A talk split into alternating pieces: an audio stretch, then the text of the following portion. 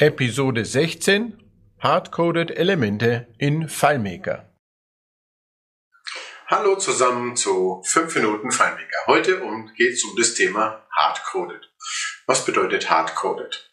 Hardcoded ganz allgemein wie auch in FileMaker bedeutet, dass ich Daten in den Programmcode einbette. Nun würde ich nicht sagen, dass man das in jedem, in jedem Fall und immer und unbedingt vermeiden muss oder sollte. Es geht vielmehr darum, wie handhabt man denn Hardcoded-Themen und welche sind relevant, also welche sind wichtig, sie als Hardcoded zu kennzeichnen und zu erkennen und vielleicht auch zu vermeiden.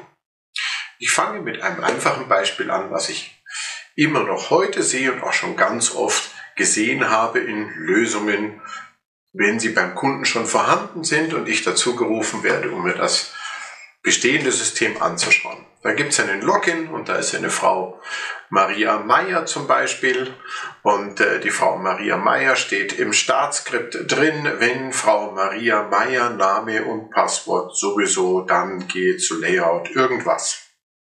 Nun heiratet die Frau Meyer dann funktioniert der Login nicht mehr. Und keiner weiß sich dort zu helfen, weil sie müssen erst einen Programmierer beauftragen, damit der dann das Skript aufmacht und den Namen von Maria Meyer in Maria Müller, was weiß ich, ändert, damit die dann wieder sich einloggen kann. So sollte Programmierung nicht sein und so funktioniert sie auch ganz offensichtlich nicht wie wir an diesem Beispiel sehen. Unabhängig davon sollte natürlich ein, ein Anwender in der Lage sein, Logins leicht zu ändern. Sie sollten unabhängig von Änderungen im Namen oder anderen Themen reibungslos laufen. In Skripten tauchen nicht nur Namen auf, sondern es tauchen auf in Anführungszeichen, äh, wenn Layout-Name sowieso, dann macht dieses und jenes wenn, äh, was weiß ich, äh, Dateiname so und so in Anführungszeichen gesetzt, dann mach jenes, das taucht in Berechnungen auf, ist also in Formeln und es taucht in Skripten auf. Beides ist absolut, absolut schwierig absolut buggy, würde ich auch sagen, weil es in dem Moment, wo ein Objekt geändert wird, zum Beispiel ein Layout-Name oder in, bei Layouts auch die äh, Layout-Nummer, weil die Reihenfolge ist nichts Feststehendes, ähm, in dem Moment funktioniert schon das Skript nicht mehr. Und dann wird lange gesucht unter Umständen, woran liegt es, weil es vom Entwickler auch nicht entsprechend gekennzeichnet worden ist. Meine generelle, generelle Regel lautet, hardcoded, also wirklich Text in Anführungszeichen in als Bedingung in den Programmcode einzubauen, gilt es zu vermeiden. Wenn nötig, dann mit IDs arbeiten und IDs nur dort, wo man sicher sein kann, dass es IDs sind, die sich nicht ändern. Beim Login, um zurückzugehen zu dem Beispiel von der Frau Meier, deren Login nach der Hochzeit und nach der Namensänderung nicht mehr funktioniert, ähm, würde ich auch ihre Personalnummer gar nicht in den Login mit aufnehmen, weil wenn die Frau Meier an der Position, zum Beispiel in der Buchhaltung, sie gehört in die Abteilung Buchhaltung und sie hat die Personal-ID Nummer 15 und die Frau Meier oder Frau Müller kündigt und ihre Nachfolgerin Frau Huber tritt ihre Stelle an, hat eine neue Personalnummer, funktioniert dieses Skript ebenfalls wieder nicht, obwohl man IDs verwendet hat.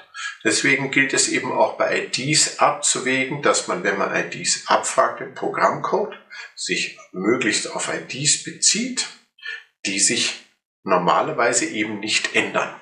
Was sich zum Beispiel nicht ändert, ist eine Gruppennummer. Also wenn ich auf ein bestimmtes Layout oder bestimmt eine äh, Funktion äh, äh, aufrufen möchte im Programm, basierend auf einem Login, dann wird sich die Gruppennummer, zu der die Frau Huber, Meier, Müller, wie auch immer gehört, Buchhaltung nicht ändern. Aber die Personalnummer kann sich ändern, der Name kann sich ändern, wie eben auch Layout-Namen sich ändern, Beziehungsnamen sich ändern, äh, alle, alle anderen möglichen Dinge sich ändern können.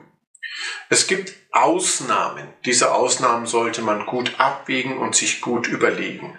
Bei Objektnamen hat FileMaker leider noch nicht viel anderes zur Verfügung gestellt, als dass man den hardcodiert irgendwo reinschreibt und dann auch entsprechend ansteuern muss. Diese sind aber natürlich in der Regel dann auch nicht zu ändern. Unabhängig von diesem spezielleren Fall hardcodiert vermeiden, wo immer möglich. Wenn möglich mit IDs arbeiten. Bitte keinen Text reinschreiben.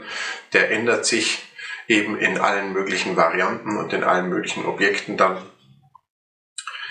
und möglichst IDs benutzen, die sich wenig ändern. Wenn man aber einen besonderen Grund hat, tatsächlich an einer bestimmten Stelle nach einem Text in Anführungszeichen, nach, einem bestimmt, nach einer bestimmten Bezeichnung ganz konkret zu fragen, dann hilft es wenigstens in seinen Richtlinien für die Programmierung festzuhalten, dass ich zum Beispiel am Skriptnamen Ende Unterstrich Großbuchstaben hard coded hinzufüge.